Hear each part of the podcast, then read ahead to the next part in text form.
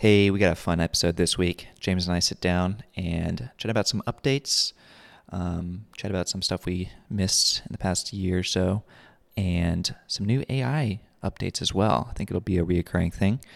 Then we talk about the topic of the week specialization. Also, if you have a question or a suggestion for the podcast, make sure you email it in at minordetailspodcast at gmail.com. I think we might start picking a few questions to answer on the episodes. And you guys know the deal. Like, subscribe, give us five stars, all the fun stuff. And yeah, let's let's hit it.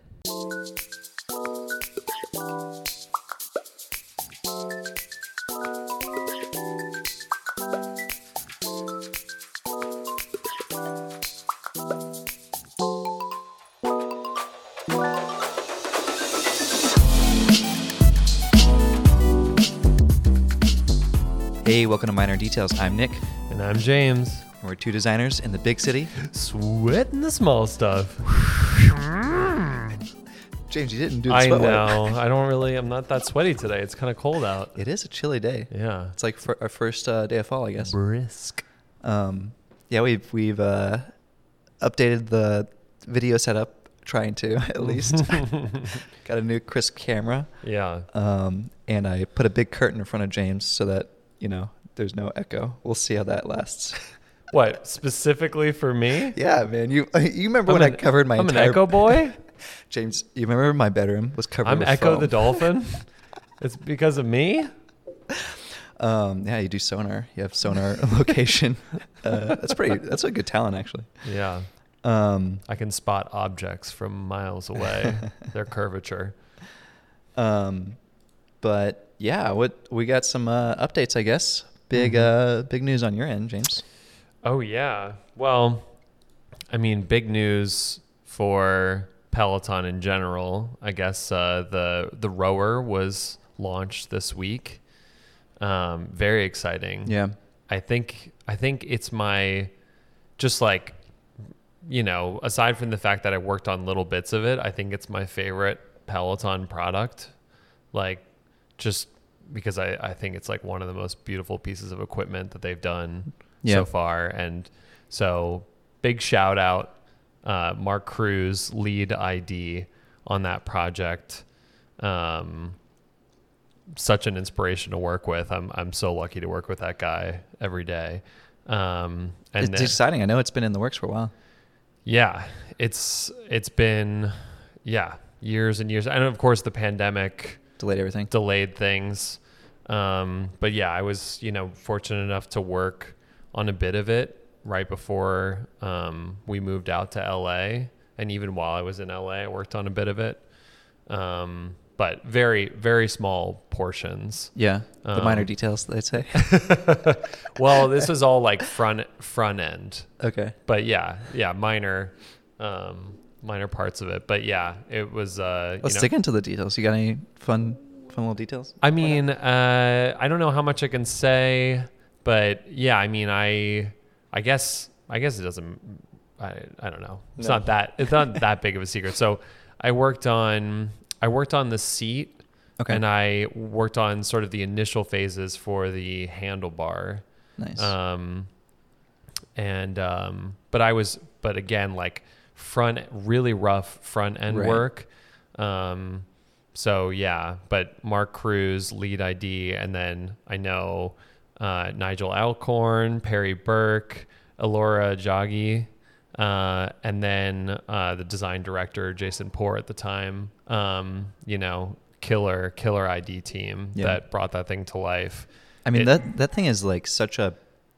I, I don't know. It's like a feat of engineering. Yeah, and to make it beautiful that's a tough thing i mean you know we've done like dog toys and stuff which is super easy. just make a trunk of rubber look nice but this like having those mechanical parts come come together and Yeah, I know. It's uh, manufacturing too it's crazy I mean, I think a large part of what Peloton design is to me is like engineering precision married with like this this like human touch. Yeah. Like there's there's like a a soft inviting quality to it, but not it's not so soft. There there's still a bit of like an edge, a precision to it.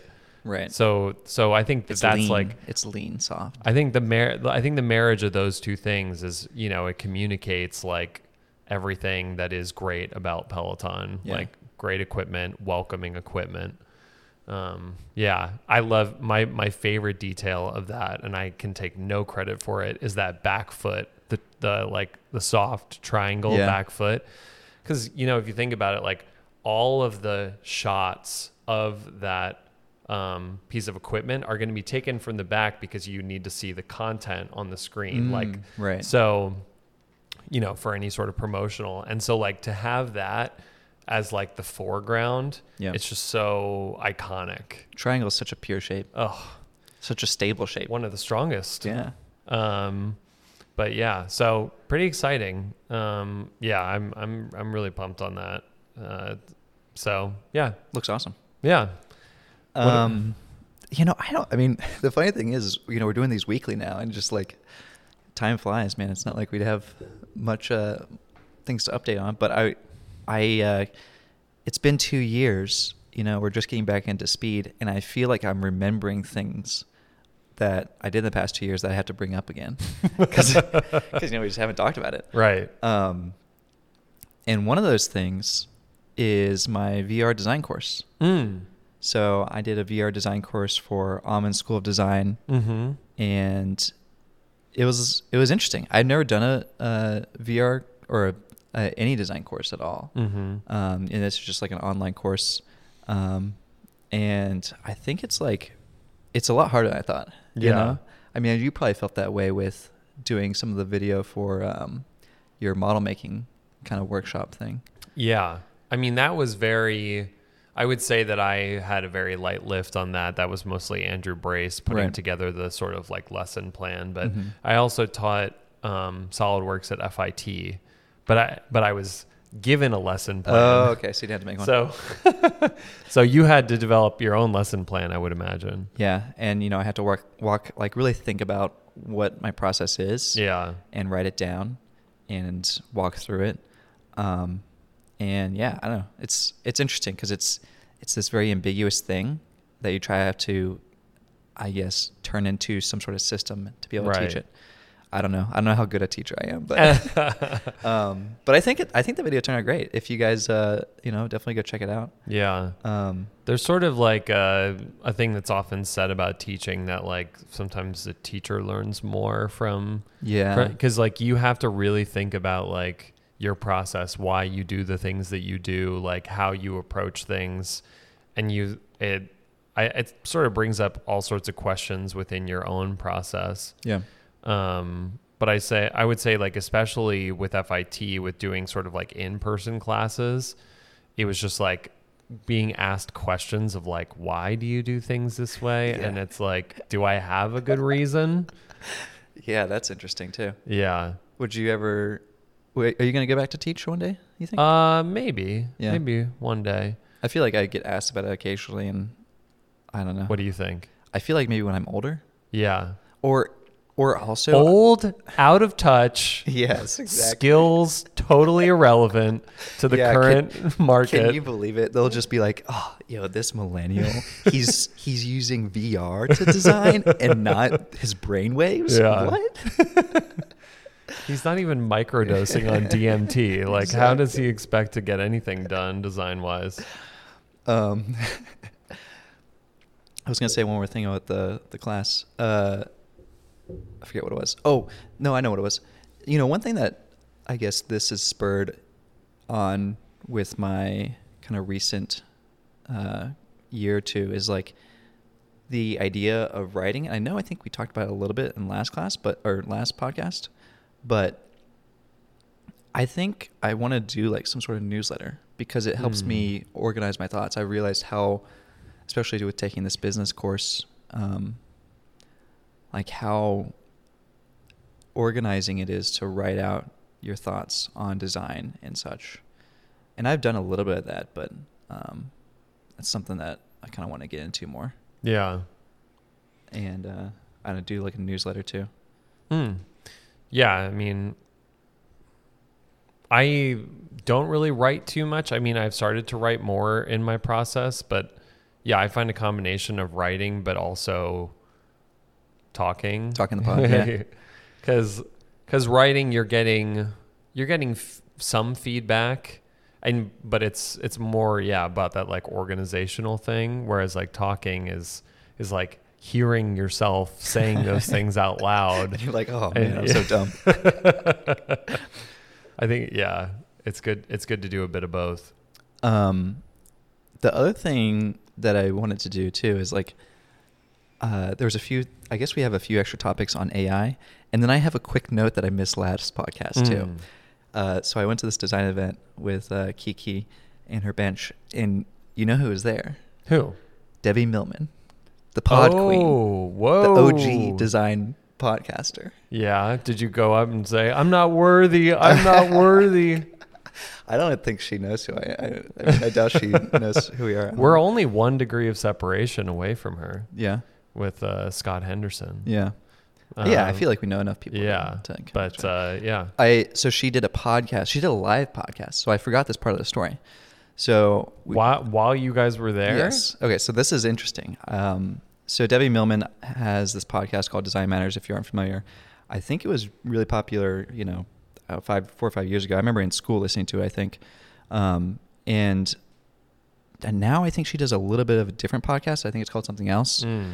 Um, I, I gotta look it up. But anyway, she's obviously you know OG Right. and uh, I didn't know that she was going to be there. So Yeah. when I saw her, I was like, "Oh wow, this is this is cool." Um, so there was maybe about I don't know, maybe a hundred people Yeah. uh, for this event, and it was at uh, Bjarke Ingels studio, big, Oh, nice. um, and you know, in downtown Brooklyn, and uh, Debbie gets up there and introduces the two guests. Uh, Kiki was one of them. I, f- I forget the other one. I'm sure that we could look at the podcast and see what it is. And you know, Debbie's like, "We're about to do a live podcast," and I was like, "Oh no way! This is this will be interesting." Um, and so she gets up there and she's she starts off. She has that classic podcaster voice, but I realize she edits a ton. she auto tunes? Uh, no, maybe there was a, there was a um, auto tune on it. Um, So key. uh, yeah, she she introduced the guests, and then she's like, "Wait, sorry, y'all, uh, I didn't like how I introduced the guests. Let me try again." Whoa. Yeah, so she was yeah, she was, there was a f- there was a few uh, Double take Debbie. times Mm. where she would reiterate the same uh, question or statement just to have the uh, the audio content to edit out. Which you know everyone everyone has their own method. Yeah. and I guess that's why she's the queen, right? She Yeah. she has a polished podcast. Um, but like I was like, yeah, we barely edit. We have the method of amateur and out. Uh, um, I don't know. I thought that was a fun observation. yeah. I didn't get to talk to her. I did see her. I mean, the thing was is that when I saw her, I could tell she was deep in the zone of like researching, you know, the Mm. interviewers or Right. interviewees. Um, and you know, because you, want to be prepared when you interview someone. Yeah, You don't want to just like ask generic, generic questions. Um, and no, what kind of podcasters would do that? well, we we interview people. You say to us, we we research our guests. Yeah, we do. we Um, do. I mean, I guess we haven't done a lot, bunch of high, higher profile people, uh, like Debbie has. Obviously, Debbie's done like people like Bjarke, I'm sure. and, like- Yeah. Well, yeah, and and there's like something to if you are interviewing somebody who's like been interviewed before. that's what I'm. That's what I mean. yeah. It's it's not a great time for the interviewee to be asked generic questions that have already been documented multiple times Mhm. elsewhere. yeah. Um, but that was a fun little anecdote that I missed last week. Nice. Um, other other th- topics that we missed too. We we wanted to kind of go back and cover AI. I mean, this is going to be a perpetual thing. I think we're going to be talking about AI for the rest of maybe eternity. I don't know. yeah. Yeah. No, I mean, I think of course like after you've finished recording an entire episode talking about something then like an hour later, a day later, you're like, "Oh, I, I Missed that one thing. Yeah, missed that one thing." um, or or yeah, you just like are still thinking about it, and something new strikes you that that didn't on the day. But what was your what was your thought? Well, one thing that I don't think we I think we missed was the idea that AI. I think, you know, we we've talked about how AI is probably coming for 3D models at some point. Mhm. I think AI is also going to be coming for rendering. Mm. Because if you think about it, and I've tried to dabble with this a little bit, like to render something out in Keyshot as a PNG Mm-hmm. and then put it back into AI like DALL-E, mm-hmm. and it will fill in the background.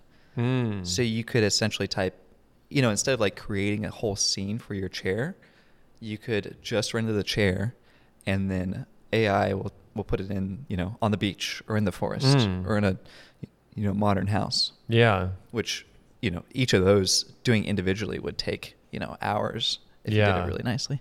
That's cool. That's really interesting. Yeah.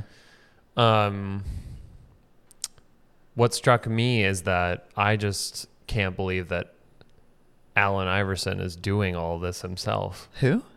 Allen Iverson, I don't even know who that is. point guard to the 76ers back in in the late world? 90s, early 2000s. He's doing all of this work by himself.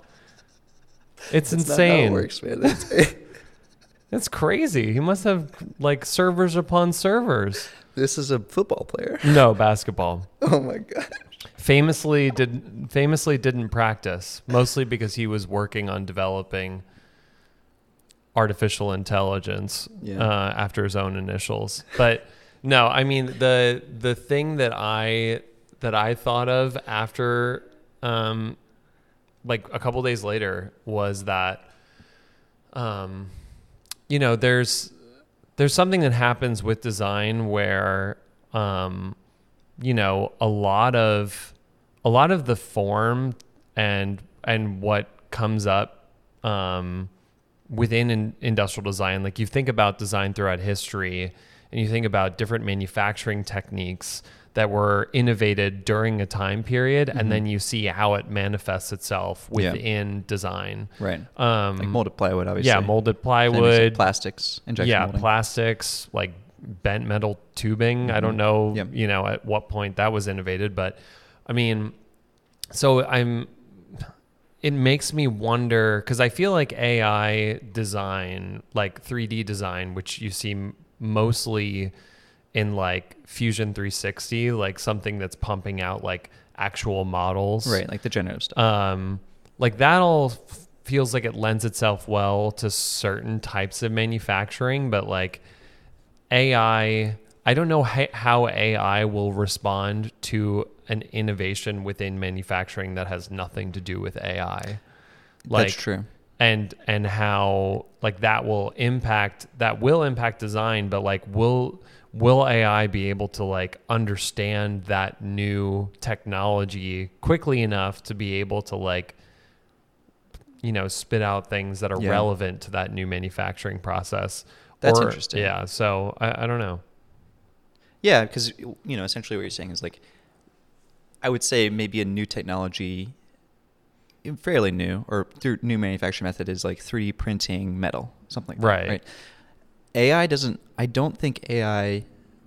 Sure, AI could look up images of 3D printed metal, um, but again, going back to the whole um, strength of AI, it's all about the data. If there's not a lot of data, it's not going to be able to produce something. Right. Um, and I don't know how much data, you know, images there are of 3D printed metal, but I, you know, would say it's much less than traditional woodworking or something like that. right right right Um, so that may, does make a lot of sense where AI wouldn't be able to explore that um, area of, of design yeah because it's not trained on it yet. Right. And and like I do I mean, you know, 3D printing does seem like it could achieve some of the things that I've seen Fusion 360 pump out, Right. but also 3D printing is not an economical process at this point.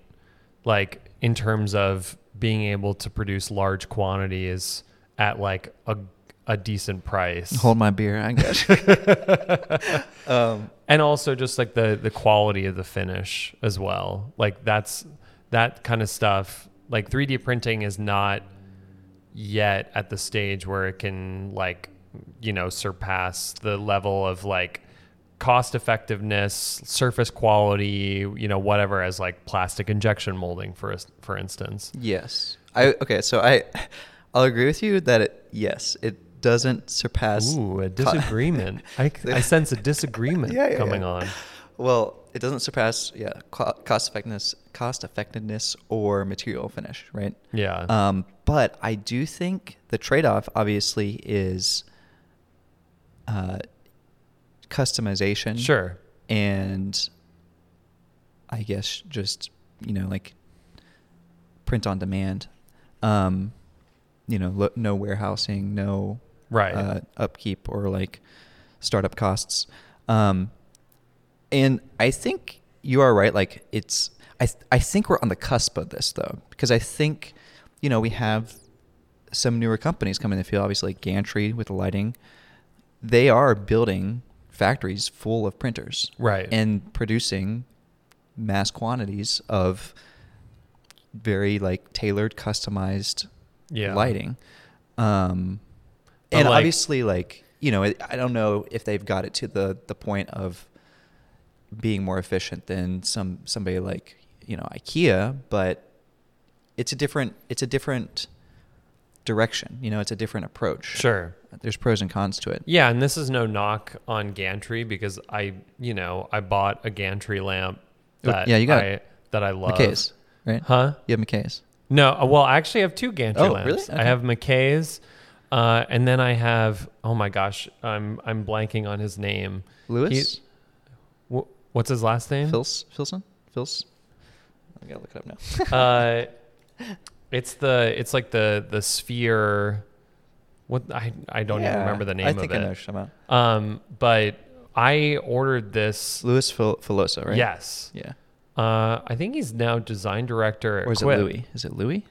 I don't know. You gotta ask if he's French or not. He's um, I think he's the design director at Quip now. Um, ex uh, Karim Rashid designer, and and also after that he went to Method, and now he's at Quip. Mm, um, okay.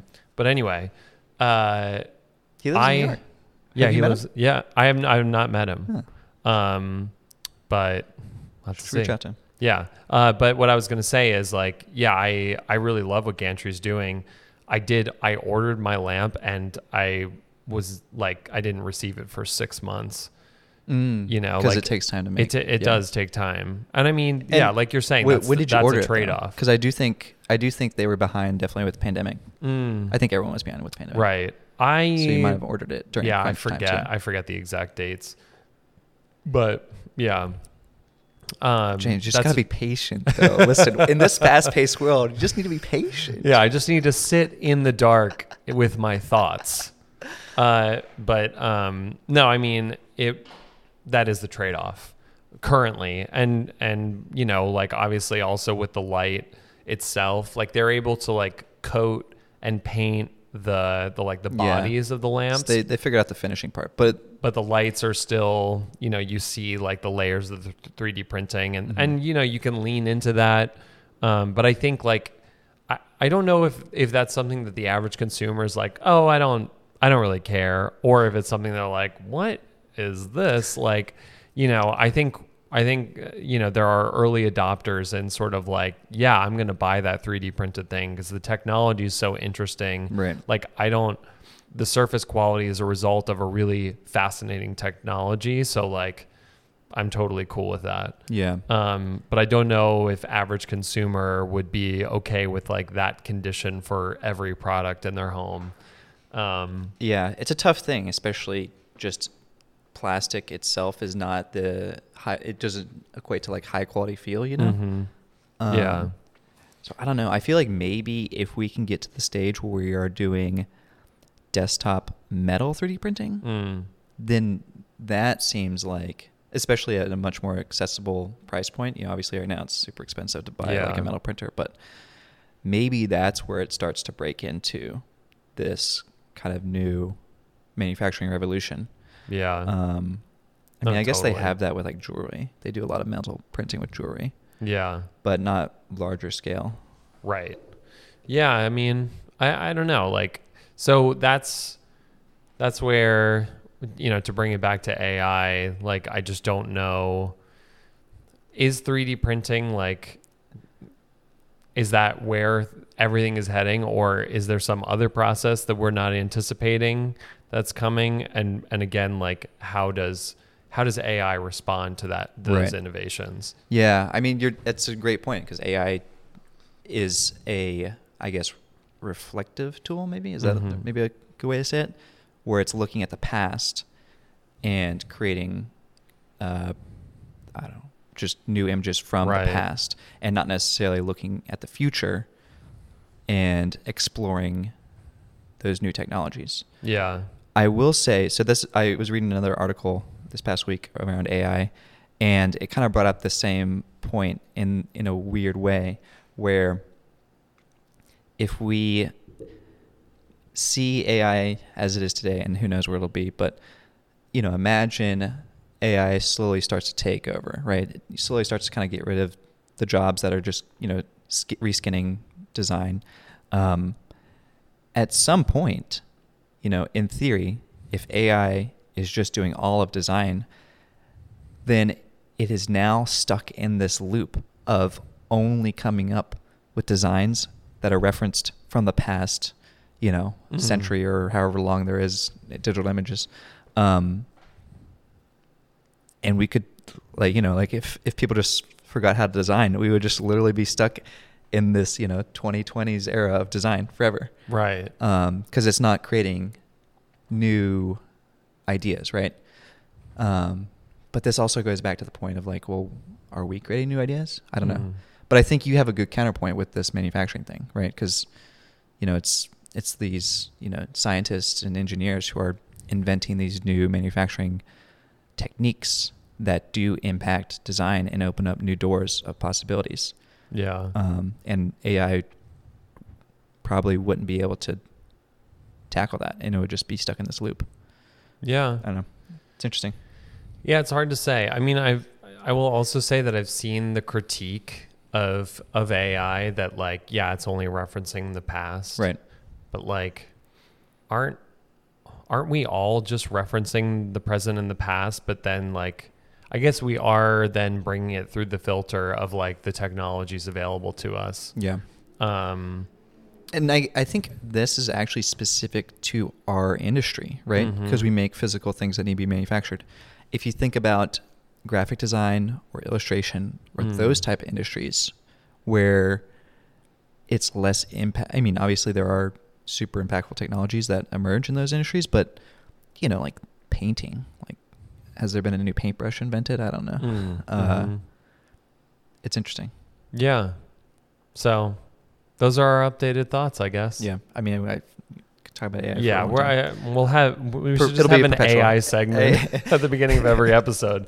This is what I thought about this week. Okay, and then eventually the AI segment segment will just be an AI computer talking about itself, but in in our voices. it'll sound like us, but it's really AI. Yeah, It'll be like it'll be like uh, when we go on bathroom break, we just flip the AI switch, right. and we can go. I feel like if we were to make this an AI podcast that like, you know, basically just replicated you and I talking to each other, it would be of the quality of uh, a final episode of Debbie Millman Design Matters. yeah, you're probably right. No double takes. it would just be yeah. perfect. Perfect. Um, yeah, no, no, no audio qualities, no echo. um, oh, I was gonna say another thing, James. I we can, uh, you know, whatever. Mhm. Uh, have you thought that this podcast will, you know, let's say, hundred years in the future, we're both dead, or Yeah. maybe I don't know. We could live, know, could live to 130. Who knows? Uh, but we're both dead. This podcast could then be used to train an AI on your personality. So then your your grandkids could go and like Talk. talk to you. Right. Um, and it would have your voice. It would have your like thoughts about design, Right. and, and life. Yeah. Have you thought about that? it's Because this is like a rare thing. I don't think everyone has a catalog of hundred episodes. Oh man, that just made me think of something voice. else because like the only way that we're able to get sort of like close to the designers of the past is to like read their Right. words or yeah, their books or watch interviews or whatever. Like that means that if you were really curious about a designer and wanted to know how they thought about things, how they would think about, you know, your work, Yeah. you could essentially get a critique from any designer throughout history Oh, if there's no enough data Yeah. around them and That's wild. their voice and their thoughts and That is wild. That's weird. Yeah. Um, but yeah, essentially, like, like would the written word would that have as much impact anymore if you can just go and talk to somebody from the past?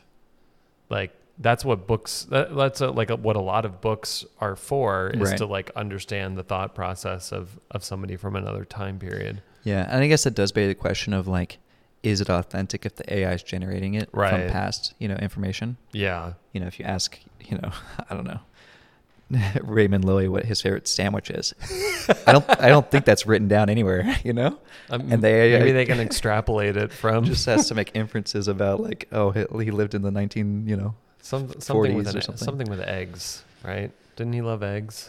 Like the oh, he the did have shape- egg. Yeah, there was egg on egg. egg on one of his books Yeah. on the front He of the liked a book. good old breakfast sandwich. He liked a good old eggy McMuffin from Mc, I don't from think McDonald's. they had McDonald's back then.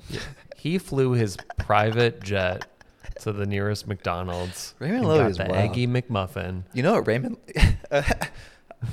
excuse me.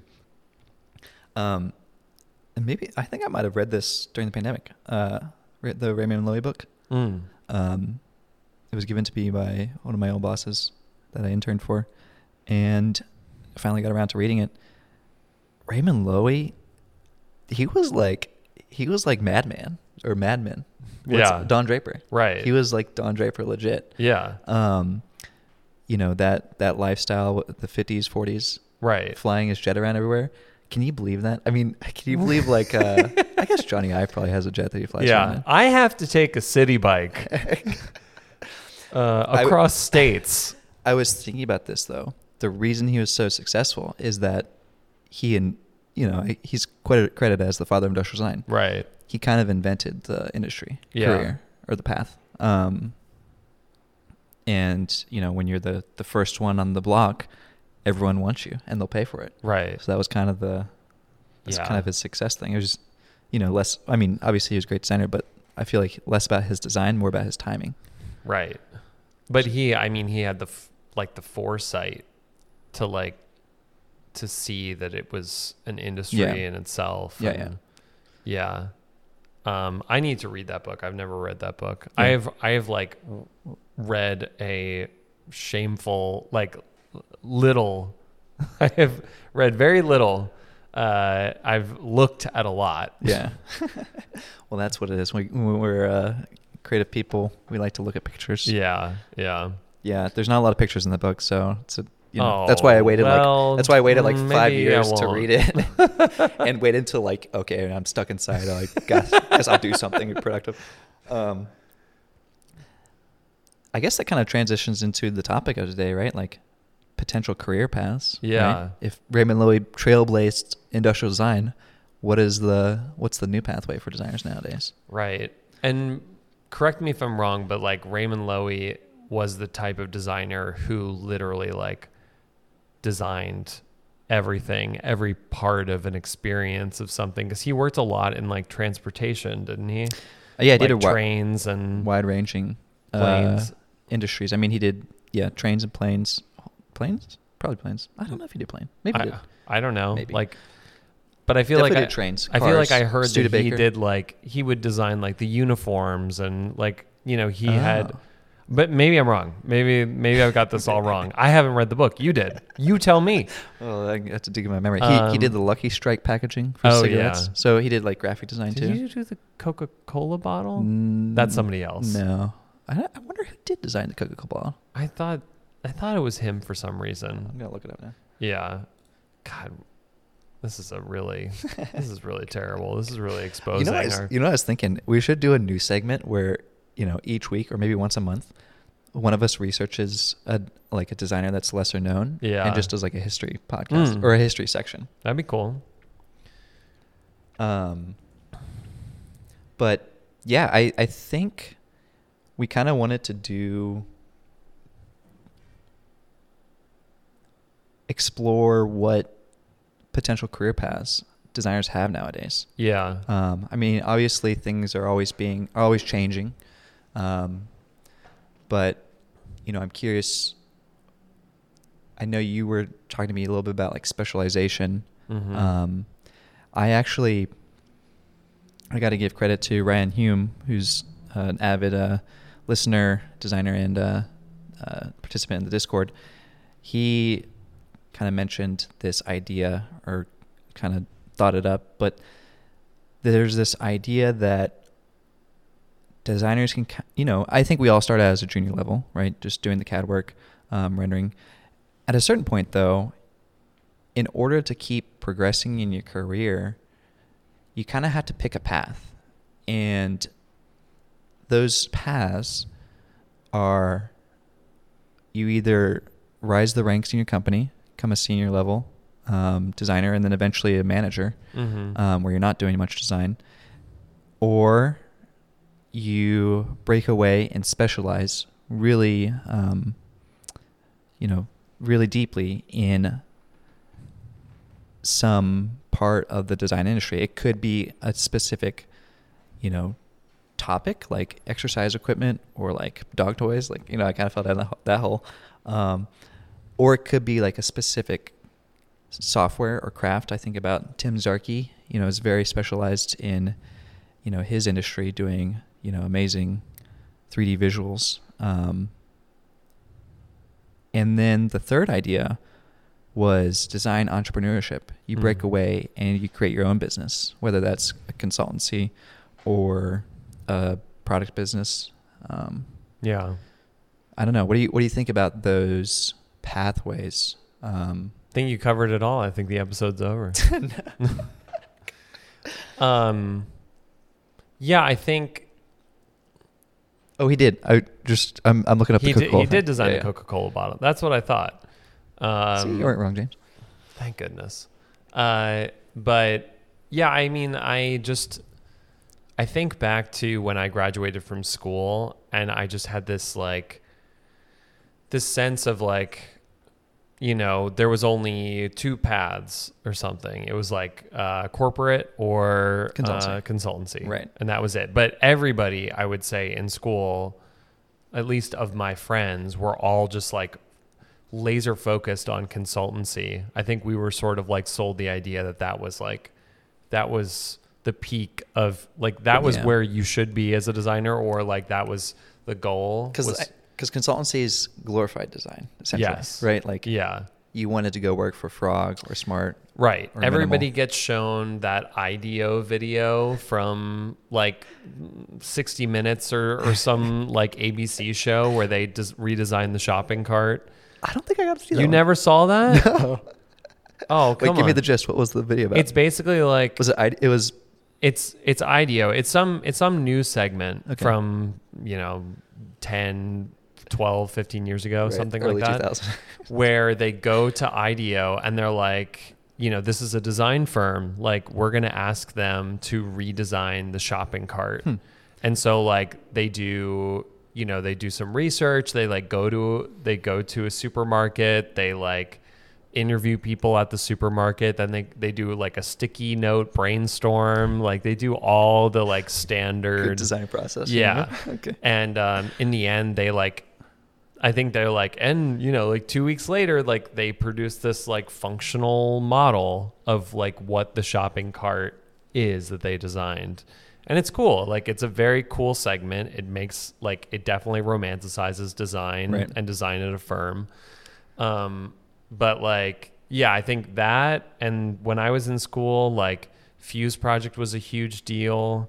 Um like they were the design firm that was like really pushing things it felt like Yeah. um and they really knew how to like market Yeah. themselves. Oh, I uh, remember they as were a design They were big back then with like the Um, jawbone, like the texture. stuff. But I think, of course, like on the other hand, there's like Apple, and so you like those are your two right. things that you're The holy thinking of. grails. Yeah, yeah. Um, and you're also thinking like, okay, well, there's just the path of like being a designer, like being the traditional designer of like I sketch, I CAD, I you know like whatever. Right. Um, and I don't think that it's understood like how many different paths you can potentially take within design. Um, I mean, it depends on where you are at school. Yeah. Um, I mean, the the interesting thing too is, I think in school your focus is to get the job, Right. It's very much, I just want to get in the door somewhere, Yeah, yeah. right. And it's and that's why I think those two options are the most prominent options. Like, oh, go work for the consultancy or go work for the corporate company, um, and you don't really see this idea of specialization or this idea of entrepreneurship, yeah. uh, or I guess even managerial stuff. But um, But I'm just like trying to think of the different jobs that I know of now that I didn't know of then, which is like I had no idea that like CMF designers Mm. were a thing when I was in school. Yeah. Like I just that was n- I don't think that was anything that was ever discussed. Um and yeah, like I just I don't recall it being a part of the conversation, but since coming to Peloton, we have some CMF designers on staff and it's like if if there's a company out there that you think is doing like really excellent design work like all the big tech companies, I would say a large part of that and like a lot of the credit should go to people like the CMF designers. Yeah, because like if you think about the big tech companies a lot of what they're doing which we're most excited about is like the way that they use materials and like incorporate it into the tech because like uh, most of what we see form wise is like minor variations Rectangles. on on Yeah. sort of the same archetype but then the materials are really what tends to shine that's true. and, you know, I think, you know, if people, I think there's also like a misconception about CMF designers, if you do know about them, that they're like, oh, like once the design is done, now is the time for CMF to come in and do their thing. Yeah, But like a good organization, good design organization, like their CMF designers are doing research ahead of development hmm and you know understanding what the material technologies are out there and educating the design team and bringing inspiration in. Like you know i've seen presentations from this group where it's just like material samples on like real products on just like plates of like you know here's dinner here- plates. yeah Here, would Uh, you like to try it? you go to Sam's Club and they give you the little. Yeah. uh, um, uh, one one of the designers that I, the CMF designers that I work with, um, she was on the Surface team that that that brought that sort of like fabricy material to the Surface laptops, to the keyboards. Uh, Alec, what's it called? Uh, the like the the Surface Yeah, line. I, I I know what you're. I'm I- trying to th- remember the material name. I don't I don't remember. Okay. Um, but like that that kind of thing, like the I remember seeing those, um, and just being like, wow, like what what an amazing answer to like everything that Apple's doing because this this feels like it's taking a totally different path and a very unique path. Alcantara. Yeah, That's what it was. and That's um, I want to sh- I want to shout out the CMF designer because she's awesome. Okay. Um, but um, uh, but I remember I don't remember. Oh yeah, Rachel Bell. Okay. Uh, I didn't remember her last name for a second there, but um, yeah, I I think like that's not that's not a a a part of the field that I don't know if that's widely known Yeah. within because like I don't know you know we we talk about design education amongst ourselves all the time of like you know you have that feeling of like how far removed are are our professors from the industry and I don't know when CMF design became like as big of a, Yeah. a thing as it is uh, today. I mean, you're definitely right thinking about it now. I, I don't think I've made that observation as acutely as you have. But when I think about a lot of the tech stuff, just because Mhm. you're saying it's like mostly, the archetype's mostly finished, just those random rectangles, it does seem like all the past interesting things have been CMF, you know, color material finish. I think about, obviously, we talked about the clear nothing phone, clear Mhm. back. That's very much CMF. Yeah. I mean, we did some clear stuff, um, and that's like you said. You don't design the object and then decide to make it clear. You make it clear 1st Mhm. and then realize that that is the feature, right? Yeah. Um, and it's yeah, it's almost like CMF should come before industrial design when it's Mhm. that kind of impact. Yeah, or at least or at least in line with design as design as the front end process begins. Right. Um but yeah, like I really I think we should have a CMF designer on Yeah. uh, like Rachel because I think it would be so valuable because I yeah, it's like I think it's a real unsung hero Yeah. of of industrial design. I usually just stick with contemporary. like satin or matte finish and just you know make it black or something. Yeah, because these are these are the types of of people that are going to alert you to like material innovations Right. that are happening. Mhm. Um, you know, like we're talking about with the AI conversation. So like, it's it's it's so valuable to the team. Well, and th- there was this other example too. Um, I, I don't know if you remember this one or not, but so I was talking to Tim Zarkey, and who works at Meta, you know, helping out Oculus team, and you know the Oculus Quest Two is white. And Mm. I, I don't have we talked about this on the podcast. No. we might have talked about this. I can't remember. Um, but it's good to talk about it again.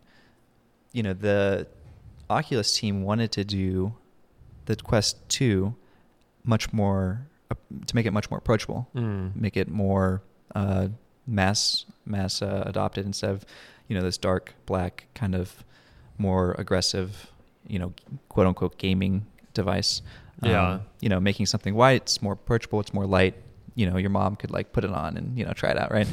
um, and the they couldn't do white because the white plastic, uh, the, the black plastic, was a special type of plastic that let infrared light through. Because there's Mm. all these sensors on the VR headset, so that you know it can track everything. Um, and that's the only type of plastic that they could use was this black plastic. You know, it's the same kind of plastic on TV remotes. Mhm. Um, and so the white only came about through its uh, material innovation, right? They got a factory to figure out, oh, h- how do we make see-through white plastic instead of just see-through black plastic? right. And you know that again goes back to the CMF thing of like the design is the way it is only because of this material Right. and not because of just you know some designer picking white. Yeah, yeah. That's cool. Um but I don't know, can you can you think of anything that's that's sort of not not discussed in design school that you discovered in your professional career? Um, I mean, I guess for me, I was viewing this topic as like, what happens when you're, you know, five years into the field Mm. and you want to change directions um, Mhm. or try something different. Um, and so that's kind of where I went with it was like, you know, what, how do you give advice to someone who kind of wants to move to the next step but doesn't know what that direction should be? Like, do you should you specialize? Should you become a manager? Um, I, you know, I guess that's just gonna have to be a personal question. Well, and I would say that there's even like sort of a there's like specialized managers because like I I think that you can also sort of get pigeonholed yeah, and and you know I I understand like pigeonholing can sound like a very negative term um but like uh you know maybe there is a certain industry that you favor over others Yeah. so for instance like I started the Pigeon- pigeonhole pigeonhole only applies to people that specialize in something they don't want to specialize yeah Because other than that, it's just specializing in what you love. Right, exactly. Um, because I started out in like kitchen tools and gadgets, Right. and like it is weird when you get out into the field and like if you start working corporate immediately, you find out that you can very easily fall into this um, ecosystem of like, oh, I'm just like moving around from different to like different kitchenware Right. companies. I did the same like- thing with dogs. dog because like you yeah you like start to specialize almost in like a certain part of the field right.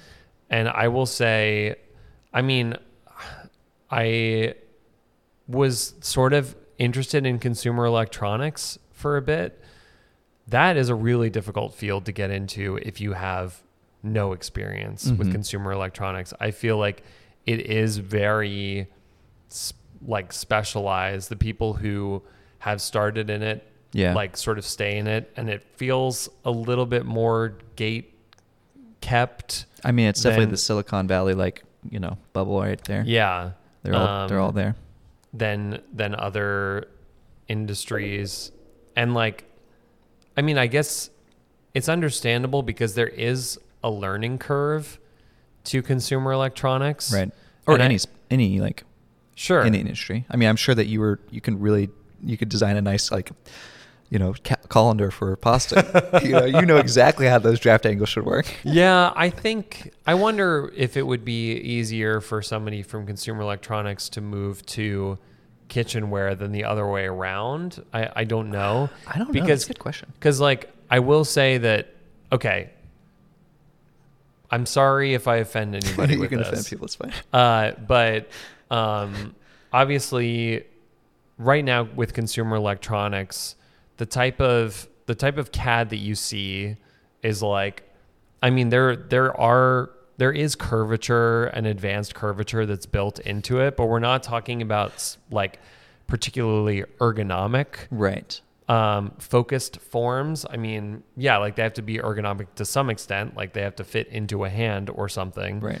Um, I mean, I would say like the closest like consumer electronic to like what like translating in terms of like skill set to kitchenware would be if you were designing like uh video game controllers, VR controllers, like that kind of sculpting is very necessary to be able to understand in order to do kitchenwares because a lot of those things are still very sculpted um you know ergonomic forms Yeah. versus you know and so like i don't know if if that would be an easy transition or not but the thing with consumer electronics is like understanding how you negotiate with like the electronic electrical engineers and the mechanical engineers for like how the housing comes together where all the parts are like Yeah.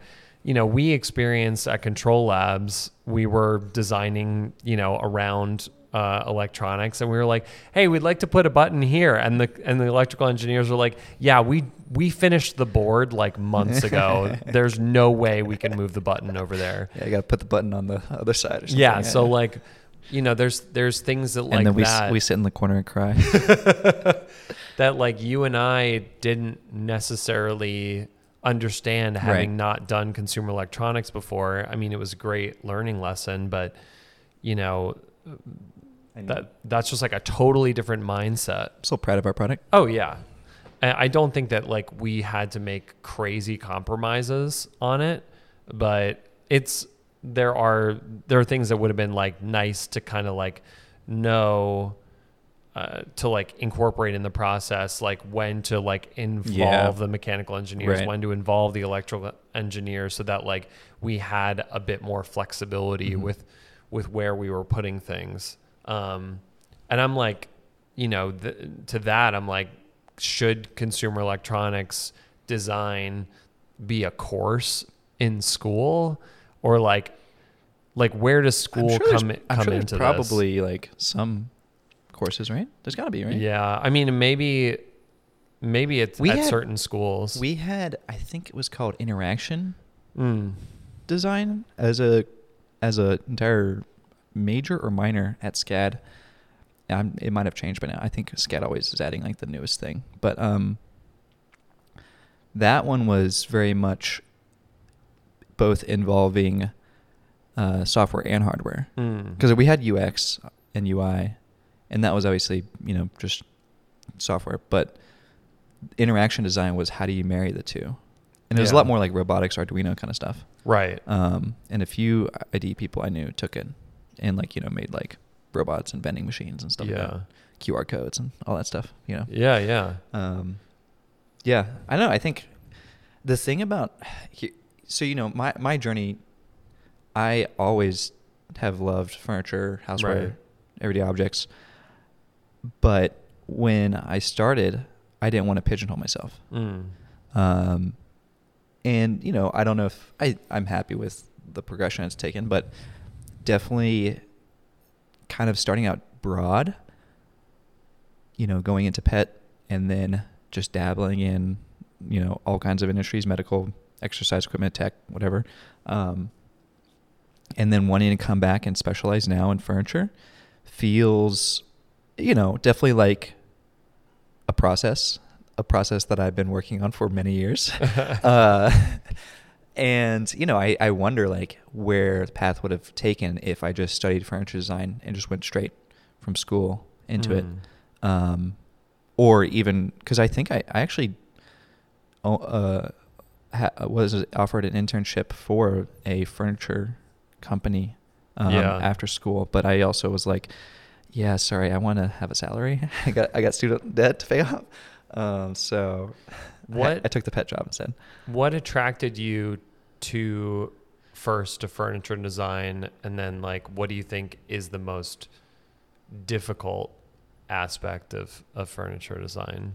Um, so I think it's actually kind of the same question because the beautiful thing about furniture is it it's much more on the sculptural side, right? Yeah. It leans much more into the artistic world. Um, you know, I think obviously design is a spectrum between art and eng- engineering. You can go all the way over to engineering, where you know, I guess like you, you're doing like ergonomic, super ergonomic devices that have like no room for, you know, playful whatever silly things. Um, I'm trying to think of something maybe like a wheelchair, right? Mhm. Although you could do a cool wheelchair that's like playful. I don't know. Um, but you could be on that side of the spectrum, or you could be all the way on the other side of the spectrum where you are making a chair that you can't even sit in. Right. It's not even like, you know, it's not even structurally sound or like, you know, just more of a conceptual art piece at Yeah. that point. Um, I don't know. I've always grown up loving the art side of things. I mean, I was, I did art in high school. I, we didn't have design. We just had art class or engineering class. Class. I took both, um, but you know, always painted and sculpted stuff, and I just, it has always been attracted to me. So I think staying more on that side of the design industry is where I thrive and what I enjoy the most.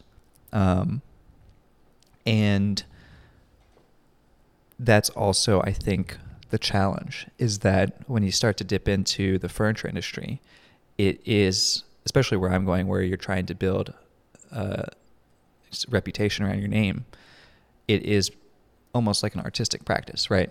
You are kind of building emotion into your design and kind of stamping it like an artist would, right? Mhm. Like Picasso or something. Yeah. Um, and yeah, doing doing that is like a a whole other challenge of like you have to be particular about building your brand and what your voice is Right. and how you express that. Um, so I. Yeah. I mean that's a lot what I've been working on at least with my business and stuff. And I can also imagine, similar to an artist, like the criticism of your work versus like if if my work that's like mass consumer gets critiqued, there's like there's a bit of it where I'm not the only designer working on these things. Um, you know, especially a Peloton. Like so it's not as much of like a a personal attack, Yeah. but I could imagine like getting critiqued as a furniture designer where you're trying to put very much put your personal stamp on something. It can feel very personal. Yeah, for sure. Yeah, I, I don't know. It's yeah, it's a challenge too. And I think too, what's another challenge is a lot of the furniture industry, especially when you like study furniture design, um, a lot of designers go straight to their own practice and lean more on the high design, you know, the Mhm. kind of art design side of things where they'll make one-off chairs for $10,000. That's not what I enjoy. Mm. I mean, sure, I'll make a chair, you know, uh, just for fun, but I don't, you know, I'm not like, a I don't want to design collectible stuff. Um, Mm. or that, that's not like the the dream goal. The dream goal is to do mass produce stuff. So I still Mhm. want to lean on that side of things. Yeah. So there's just like this fine line that you have to ride with that industry specialization. Right. Um, but yeah, no, I mean, it's just like I think it's just like with everything, just baby steps, yeah. baby steps to kind of turn the boat. Yeah. Um, and you know, delete the dog toys off your website. You know? um, Melt them down, make them into chairs. um, maybe, maybe since we're getting, you know, kind of up towards the end, I think, what if we just did sort of like a quick, because I do, I, I'm sort of conscious of like the students out there that are trying to like figure out where they're heading Yeah. and like what their options are. So maybe we, maybe we just do like a lightning round of like what we can think of in terms of like industries. oh, I didn't prepare for this, but I'll try. I mean, there's obviously furniture, there's Oh, outdoor, outdoor products. outdoor, Um, medical.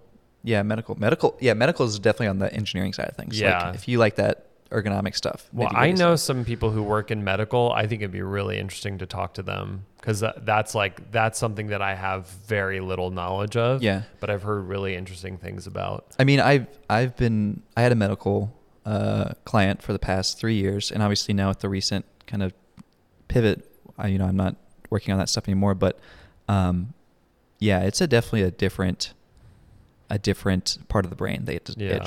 I mean, I enjoyed it, um, but it's like, you know, a different mindset. Flip the switch. Totally. Um, there's athletic. I, I mean, athletic outdoor, but I, I think athletic could be kind of its own like focused thing. Um, you know, uh, I think one thing too is accessories have been pretty popular. oh yeah, A lot of the the my classmates that I went to school with went to work for like bag industry or I don't know purse industry, accessory industry, Mm. backpacks, purses, um, shoes, footwear, Mm. um, and that's a whole like specialization. You know, Yeah. I it it feels like with that with that kind of industry you almost need to like cuz it makes me wonder if you do need to start specializing in school. Like I know I feel like I know people who like sort of figured out like this is where this is exactly the kind of industry I want to get into. yeah. So I need to start padding my portfolio with these kind of pieces. I mean, if you know that in school, amazing. Yeah. I feel like I was too afraid to commit to furniture because obviously it's just a, you know, it's a hard thing to do. Yeah, totally. I I guess that's all, all, another part of the equation too. It's like this idea of specialization is a little bit scary because you are kind of like pigeonholing yourself to begin with. And if you Mhm. can't get into your specialization, you have nothing. You can't go general. Like, you know, if you only design shoes, it's like, and no shoe company wants to hire you, it's like you can't just go do dog toys. Right? You know? Um, so Yeah. Um I think that's what I was afraid of. Yeah. No, I knew uh, my buddy. Um, I'm I'm really shouting out this episode. Got you know me, shout out king. yeah. Uh, my buddy Charles Hahn, I sat across from him summer studio, like the qualifying studio to get into the ID program since we were transfers, and he was sitting there sketching shoes like day one, even before we had started like our design program, and you know now he's working for Nike. Like you know he just he knew like he was one Yeah. of the, he was a shoe sketcher and like but you know, I think that he understood, like, he definitely branched out and became a much more well rounded designer and then brought that back into focus. Mhm. Um, and yeah, I mean, like, just totally dedicated and, you know, doing awesome work. But yeah, I don't know. Like, I sometimes I envy that, those kind of people, because I definitely just did not know Yeah. what I wanted to do. Yeah. Um, Yeah. I, I mean, I envy that too. Just Yeah. the, the commitment. I mean, I knew what I wanted to do. I just couldn't. Yeah. know. Um, but that's also to say that if you don't know what you want to do, then there's there's still hope. Yeah. Yeah. And also, if you guys have other ideas around this specialization topic or, you know, other industries that we're forgetting, you know, other kind of niche areas of design. oh, design. I mean transportation. got, there's so many. there's yeah, there's so many that we're probably forgetting. Um, I, am just curious because I, I feel like someone will send in something that we never even thought of. And that's what I want to know. Oh yeah. Um, yeah, send it in if you got it. Um, but yeah, I mean, good episode. I think Yeah. I feel like we didn't even touch on the design entrepreneurship slash man- management side, but maybe we can save that for another yeah. topic. Time. Yeah, definitely. I mean, that's definitely a different direction. You take, you're just doing like both of those are very Yeah. business oriented. and w- yeah, I mean that's like sort of like once you're in the organization, like because yeah, like there's like we talk we talk about CMF, but there's like strategy, there's Mm. research, Yeah. you know, um, there's a lot of specializations within a specialization Yeah. or within a company. for sure. Um, yeah, Awesome. sweet, Good app. good app. All right. Uh, I think that's it. As always, I'm at, I'm Nick. And I'm James. Peace. Later.